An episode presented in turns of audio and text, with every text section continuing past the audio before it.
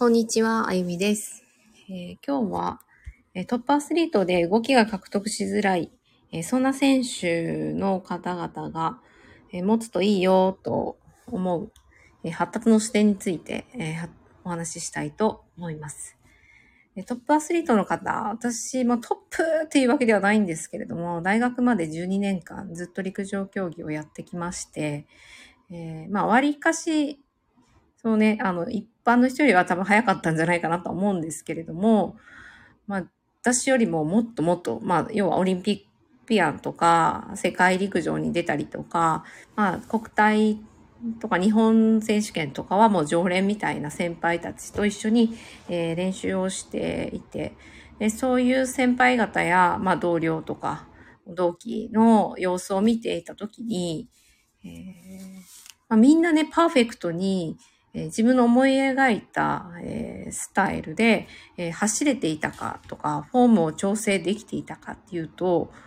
結構やっぱみんな苦労してたんですよね。当たり前だと思うんですけど、早く1秒でも0.01秒でも早くなりたいために、1日本当に4時間も5時間も練習して、で、ウェイトレーニングもめちゃめちゃやって、筋肉も育て、えー、そしてメンタルも、えー、いろんな先生たちの話を聞いたり、取り組みをする中で鍛えていくっていうことをやっていた中で、えー、まあ、一番でも正直手薄だったのは、そのメンタル、精神面だったとは思うんですよね。結構個人に任せられていた。で、トップアスリートで動きが、その微妙な動きなんですよ。本当に私が追い求めていたところでいくと、あの、足が速くなるっていうか、速く走るために、えー、自分が重力の力を借りて、えー、弾むっていう感覚を獲得するっていうのがかなり重要なんですけど、まあ、それすらも、マサイ族みたいにぴょんぴょんぴょんって飛べ、飛べたら獲得できるんですね。簡単に言うと。で、あれが簡単にポッてできる人と、なかなかできない人いるんですよね。で、えー、側関節っていう足首の関節をしっかり固めて、えー、割とその地面が硬いところで、えー、よくタータンっていうあのオレンジ色のレンガ色の、えトラックですね、いわゆる陸上選手が、え試合で走る。あのトラックをですよ、えー、あそこ下コンクリなんですね。で、ゴムの層がしっかりあって、で、その厚さによって高速タータン、タータンって言うんですけど、タータンなのか、だからより反発して力が倍増して前に進む力が持てる反力があるトラックなのかとかって言って、私たちのその選手の中ではあそこは高速タータンみたいなね、名前がついてるぐらいトラックの状態で走る速さが変わるんですけど、それはなぜかっていうと、弾んだその反力を使うような走り方ができるかどうか。で、その走り方で反力を使って走るっていうことは、えー、ポーンと体にこう、え下に足を叩きつけた時に、ポーンと地面から帰ってくるような感覚を、えー、感じながら走ると、もう小さい子でもむちゃくちゃ速くなるんですよね。で、私の友人で、高校の時にそういう走り方を知らなかった友人は、えー、陸上部の男子の中でドンポツっていうかね、めちゃめちゃ細くて、体もすっごい女子みたいに細くて、えー、短距離選手なのかな、長距離選んだらよかったな、みたいな、こう、体をしてるんですけれども、走、その筋肉がうんぬんかぬんという走り方をちょっと変えただけで、自分の反力を使ってむちゃむちゃ速く走れるようになった子を知ってるんですが、そんな感じで物事って結構物理なので、あの走り方を変える。その時に人間だと何をしないといけないかというと、筋肉をどう使うかっていうのがすっごい重要になってくるんですよね。筋肉ってどうやって動くかご存知ですか皆さん。ねえ？って、なんか改めて聞かれるとなんか答えらんないみたいな感じですけど、筋肉って、まあ、神神経に電気がピーッと通って、キュッてね、こう縮んだりとか伸びたりするんですよね。なので、神経がいかに、えー、発達しているかっていうのはすごい重要なんですよ。って考えると、もうこれはもうそこから発達とめちゃめちゃくっついてくるんですけど、えー、発達がより、えー、発達できている体っていうのは、まあ、隅々まで神経が行き渡っていて、その信号をキャッチして、また拾ってきて脳に帰ってきて、その脳からの信号をうまくまた今度アウトプットするために筋神経にえー、通して筋肉に伝達して、えー、それで、まあ、どう動くかっていうね、それがね、スムーズにできる状態、発達が、えー、発達してるとそういう風な状態を、まあ、大枠で、ちょっと抽象的ですけど、抽象高いですけど、うんうん、捉える。その時に、発達を見ていった時に、筋肉をスムーズにこう自分の意図の通りに動かしていくっていうのが、えー、割と普通の人っていうかね、通常定型発達をしている方、お子さんで、えー、自分の思い通りに手が動かせるね、私は特殊にいたので、思い通りに手を動かせないお子さんとかもいるいるっていうことも知ってるんですけれども、随意で自分が思った通りに動かせるっていうね、その状態があってこそ、スポーツができたり、まあ、運動、動きができたりするんです。走ったりできるんですけど、それができる状態である方、一般的にね、うん、普通に歩けて、普通に走って歩歩いてって、止まってって思っ、止まりたいと思ったら止まれて、みたいな、投げたいと思ったら投げて。まあ、そういったその意図した動きができる状態。その体の状態をもっと細かいところまで。うん。皆さんね、よくなんか遊びながらね、こんな遊びやってたと思うんですけど、手を両方前習いして、くるっと手のひらをひっくり返す。親指が下向いてると思うんですけど、その状態で、えー、どちらでもいいんですけど、と、え手のひらが合わさるようにこう、よいしょってかける。で、それでギュッとね、手と手を握って、で、くるんと自分の胸の方にひっくり返して持ってくると、えー、多分手をギュッと握った状態で胸の前に来てると思うんですね。その時に上から見て触れずに人差し指を動かしてみてください。小指を次に右側、右手の小指を動かしてみる。左手の中指を動かしてみる。人差し指、中指、薬ね、今言われたぐらいの速度でパッパッパッとそのひっくり返した手の状態で、えー、指が動かせるかどうか。ねえー、意外とね、動くもんだと思っていても、やっぱ細かく見ていくと動いてないところって結構あるんですよ。動かしづらいっていうのが、まあ、正しい表現かもしれないし、まあ、人によっては動かし方がわからないっていうね、えー、そういったこともあります。えー動かし方がわからないってね、言うと、あれ、なんでそれで動いてるのかって、ね、人間の体動いてるのかってなりますけど、動かし方がわからないから動けませんっていうことはないですよね。さすがに人の体って。なぜかっていうと、強い筋肉が弱い筋肉を補填してくれるので、一応動ける、ん？動けるは動けるんですよ。ただ、あさっき言ったように、えー、細かい筋肉とか、あなかなかこう普段使使わない、えー、使わなくてもうまくいくよう、なんとなく動けるような、そういった筋肉を、えー、意図的に使っていく。例えばね、なんかヨガとかピラティスとかでこのポーズしてくださいみたいな感じでやってみると、意外とできないっていうことに、えー、出会うことがあります。まあ、それできなくてもヨガのこのポーズができないだけだっていうふうに思えば、それで、まあ、そりゃそうなんですけど、実はその動きがですね、意外と発達上の動きと、えー、似たようなあの動きだったりもしてですね、それってその動きを獲得うまくね、できてなかったり、ちょっと伸びしろがあるよねっていう状態だと、実はその発達っていうのは筋肉が使える使えないととどまらないんですよね、体への影響が。どっちかっていうと、えー、思考とか感情とかに、えー、結構関わってくると。実はね。それが発達、運動発達って呼ばれるところのあ見方でで、運動と発達の、えー、つながりですね。と、かつ、その動きがえー、感情や思考につながっているんだよっていうのがわかる見方ですね。今日は BBA という、えー、ビルディングロックアクティビティっていうものを通して発達のことをお伝えする、えー、初回の講座のね、初回だったんですけれども、まあ、これまでにもね、何人かの方受けていただいていて、えー、毎回思うのが、まあ、日常生活では困りませんと。動きがね、できなくても困りませんと。ただね、日常生活で困るのは思考や感情のコントロールなんですよね。特に感情のコントロールとかイライラしちゃうとか、ね、人とね、仕事をしている時に、もうそのイライラがやまず、こういう考え方に陥るので困るとかね。それって実はその発達上の動きと連動してるんだよっていうのを 知ってしまうとですね、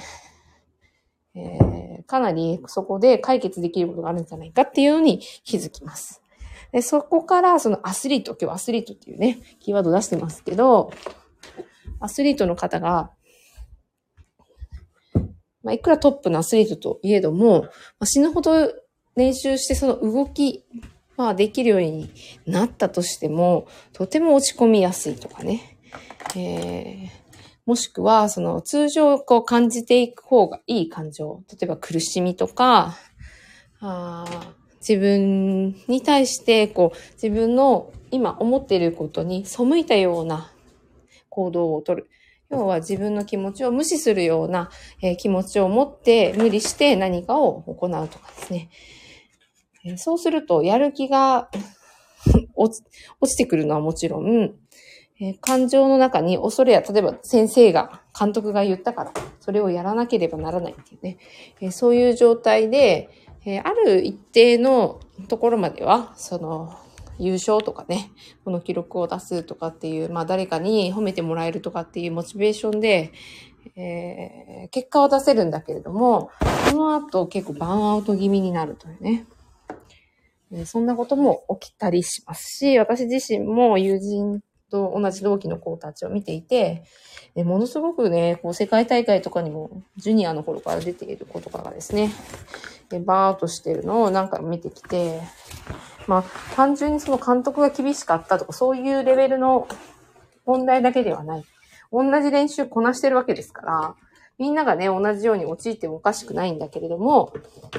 なぜか、その辛い練習をね、まあ、ぶっちゃけもう辛い以外に多分言えない、あの、めちゃめちゃきつい練習だったので、まあ辛いは辛いんですよ。苦し、苦しいし。でもそれを自分の自己実現のために、どこにこう設定してそれをこなしているか、の練習をしているかによって、えー、その感情の持ち方って全然違うんですよね。あ苦しかったけれども、これはこれにつながっていて、自分はこういう理由で自分でちゃんと頑張っているんだっていうことが、自分で認識できていると、えあんまり、えー、弊害は起きてこないんですけれども、そんな中でも無理して頑張っていると、怪我をする。なんでかっていうと、人の感情と筋肉っていうのがすごく連動していて、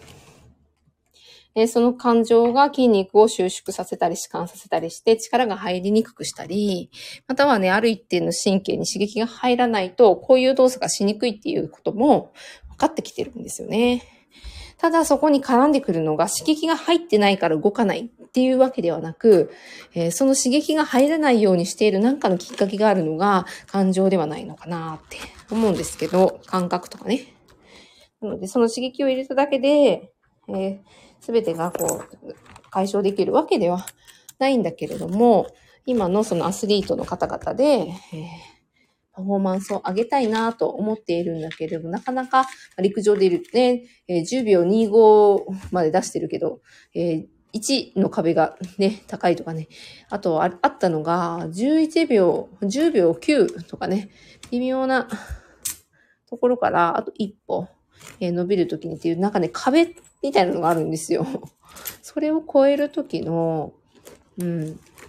きっかけみたいなのね、なんかな、繋がってんのかなってちょっと思ったりもしますけど、もちろん筋力も、えー、体が起こすことなので、えー、必要ないわけではないので、こう、フィジカル的な要素も強いんですけど、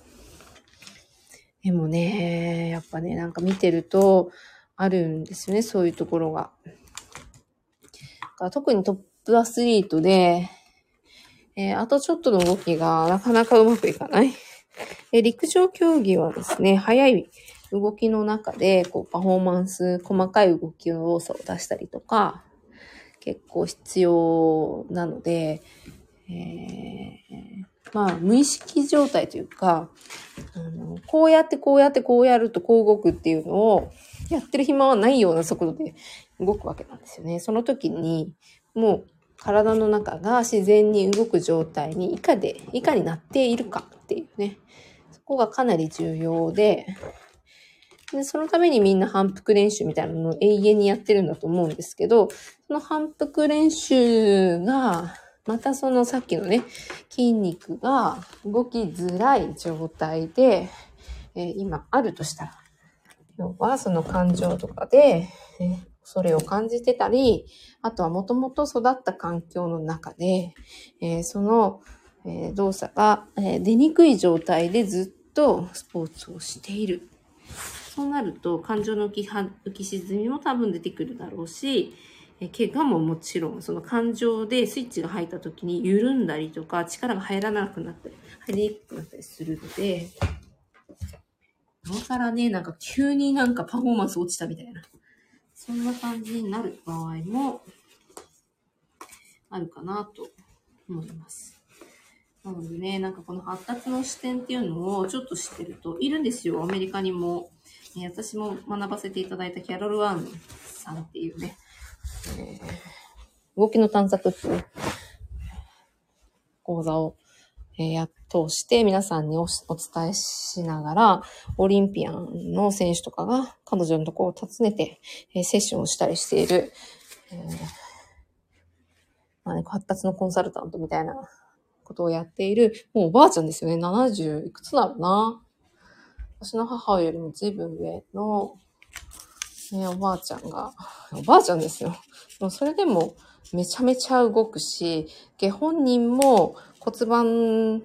骨盤の骨折したのかな？で、日本で骨盤骨折したとか言うと、もう寝たきりですよね、大体。言われるのが。もう、もうその次元じゃないんですよね。寝たきりとか別になるはずがないみたいな。それはその感情と、えー、その体とのバランスを知っているっていうのもあるし、どういうふうに、えー、リハビリしていくと、えー、そうならないかっていうね、体の動きやすさが出てくるかっていうのも分かってるので、復活しちゃったってね。まあそういう話で、ね、体格もまあまあいいんですけどね、えー、どう考えてもなんかね、私もなんか寝たきりにならんかったんやな、みたいな、すごいなって、ね、正直思ったぐらいですけど、そう。まあ、そういうことが、ね、世の中では起きてるんですよね。だから、なんかね、世の中のその、概念、観念みたいなものに、ま、振り回されることなく、ま、自分自身がどうなのかっていうのは、見れた方がいいと思うし、えそういったところがトップアスリートのあの細かい動きが出ないとかね、いうところにつながっているよいしょ。なので、そこがね、今日お話ししたかったところだったんですね。えー、まさかね、このスタイフのね、こんなね、一、えー、知らない人の話の中に、そのオリンピアンの人たちがね、あの聞きに来るとは、想像ちょっとできないですけど、でもね、やっぱ、そういうことが本当は起こるんだよっていうことを、あの実践で伝えていきたいなと。で、最近は、えー、小学生とかね、あの、縄跳びとか、鉄棒とか、えー、そういったので、えー、もう、オリンピック選手ではないんですけど、できるようになりたいって思ってやってるっていうところには変わりなくって、えー、そういったお子さんたちと一緒に、えー、鉄棒をしたり、縄跳びをしたり、えー、この間は水泳でね、発達レッスンしてきましたけれども、え単純にね、え水泳の練習をするのもいいんだけど、もうね、正直その泳ぎ方だけを伝えて、えで、簡単にこうできるようになるっていうね、指導法では通用しないお子さんが出てきているなと思います。これはね、ちょっと、うーん、悲しいかなね。えー、基本ね、こう見て学んで、えー、すぐこうできるようになるっていうね。で、そのできるようになったことを繰り返すことで、えー、また鍛錬されて、速くなったり、上手くなったり、遠くに飛んだりできるんだけれども、そこのもっと前からですね、お伝えして、えー、教えていかないとうまくできないっていうね、お子さんが増えてるなと、えー、思っています。なので、あでもね、それを伝えて発達が進んでいくと、育まれていくと、できるんですよね、でも。だからできないって諦めている指導者の方とかね、いたらね、えー、このキネシオロジーの考え方はぜひ学んで体のこととね、合わせて、まあこれも体のことですけどね、学んでほしいし、その意識の持つ力とかもね、あるんですけど、そういうのをね、知っていけたら、めちゃめちゃオリンピック選手、またなんか、一花咲かせれるんじゃないかなと思うし、そう。だからね、私がもう関わってたそのアスリートっていうのは、もう10年前の話なので、現役の選手と関わってたのが。なので、今がどうなってるのかなっていうのはすごく、今の若い選手たちがどんな動きをして、どんなことを、で悩んでいるのかなっていうのがすごく気になります。特に、あの、パフォーマンスっていうよりも心の面ですね。えー、そういったことがとっても気になると思います。私が当時、現役でいた頃も、やっぱり1ヶ月2ヶ月引きこもっていいから出てこないみたいな子も急に出てこなくなるみたいな子もいたし、えー、本当はね、えー、そうじゃなく全力でね、えー、その楽しみつつ頑張りたいって思ってるんだけれども、そういうのって急に苦しくなるんですよね。だから、そういう選手を減らしたいって思うし、なんでかっていうともう極限までやっぱ追い込むっていうことに慣れてるので、やっぱ極限まで持っていけるんですよね、やっぱ。それは本当思うし、そうすると何が起こるっていうと、もう極限まで行った時のリバウンドが来るので、結構症状と言ったらあれだけど、ね、出方も半端ないっていうね。だから、そこがね、バランス調整できて、えー、選手をしながら、そこで、えー、キネシオロジーやこの発達の視点を知っておくことで、自分が、あ選手をリタイアして、えー、暮らしていく中で、えー、ああそこで学んだことが今活かされているなっていう人生を送ってほしい。そう。だから、えー、よくね、なんか陸上選手だけじゃなく野球をを、えー、プロでやっていてとか、サッカーをプロでやっていてとか、第二の人生に悩むっていう人が結構いるんだけれども、それって、ね、ま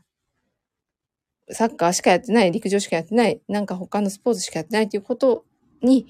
なるのかもしれないけど、そうでもないんですよね。なので、結構やめ方っていうのが、まあ、一番、うん、気になるところかなと思うんですけど、やっぱどうしても、えー、選手の人たちって、えー、怪我とかね、えー、体力がもう続かなくて、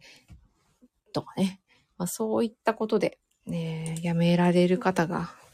多いんじゃないかなと思うので、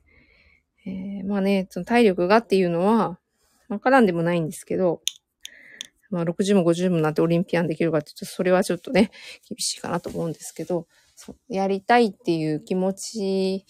を次にこうシフトさせていくことができる。次の人生の自分のやりたいことに。とか、そういったこともね、結構発達を学んでいくと学ぶんですよね。思考が入ってくるので、思考を学、思考の学びが入ってくるので。だからね、アスリートの第二の人生のためにも、そういうのは、えー、広がってくれるといいなと思っていて、私自身も、そのアスリートと、ね、つながりたいなと思って、今やっております。気になる方がいたら連絡もらえたら本当に嬉しいですし、私自身もね、そういうふうに動いていけたらいいなと思っています。特に、えー、子供たち、えー、そして子供たちを持つ親、ここら辺の方々にまずは伝えつつ、えー、私が、えー、長年お世話になった、えー、福島大学の陸上部監督で、え川本先生という方がいるんですけど、つい最近ちょっと他界されて、ね、私自身すごく、あの、うん、なんかね、なんかショックとか悲しいとかそういうなんか言葉だけでは片付けられないような、え、感情が、えー、湧きましたけれども、えー、彼がこう私たちに残してくれたものっていうのはすごく大きくって、で、実はその川本先生自体もそういうね、意識のこととか、人が思う力とかっていうのをね、ずっと現役の頃から私たちに教えてくれていたんだけれども、私はこの年になるまで全く、えー、そういうことを、なんとなくは分かってたんだけど、しっかり認識していなかったっていうのがあって、だからこそ、この、うん、発達っていう言葉は出てこなかったんですけれども、自分がね、よりパフォーマンスを上げたり、人としてどうなりたいかっていう時に、かなり重要な視点っていうのを、えー、大学の頃か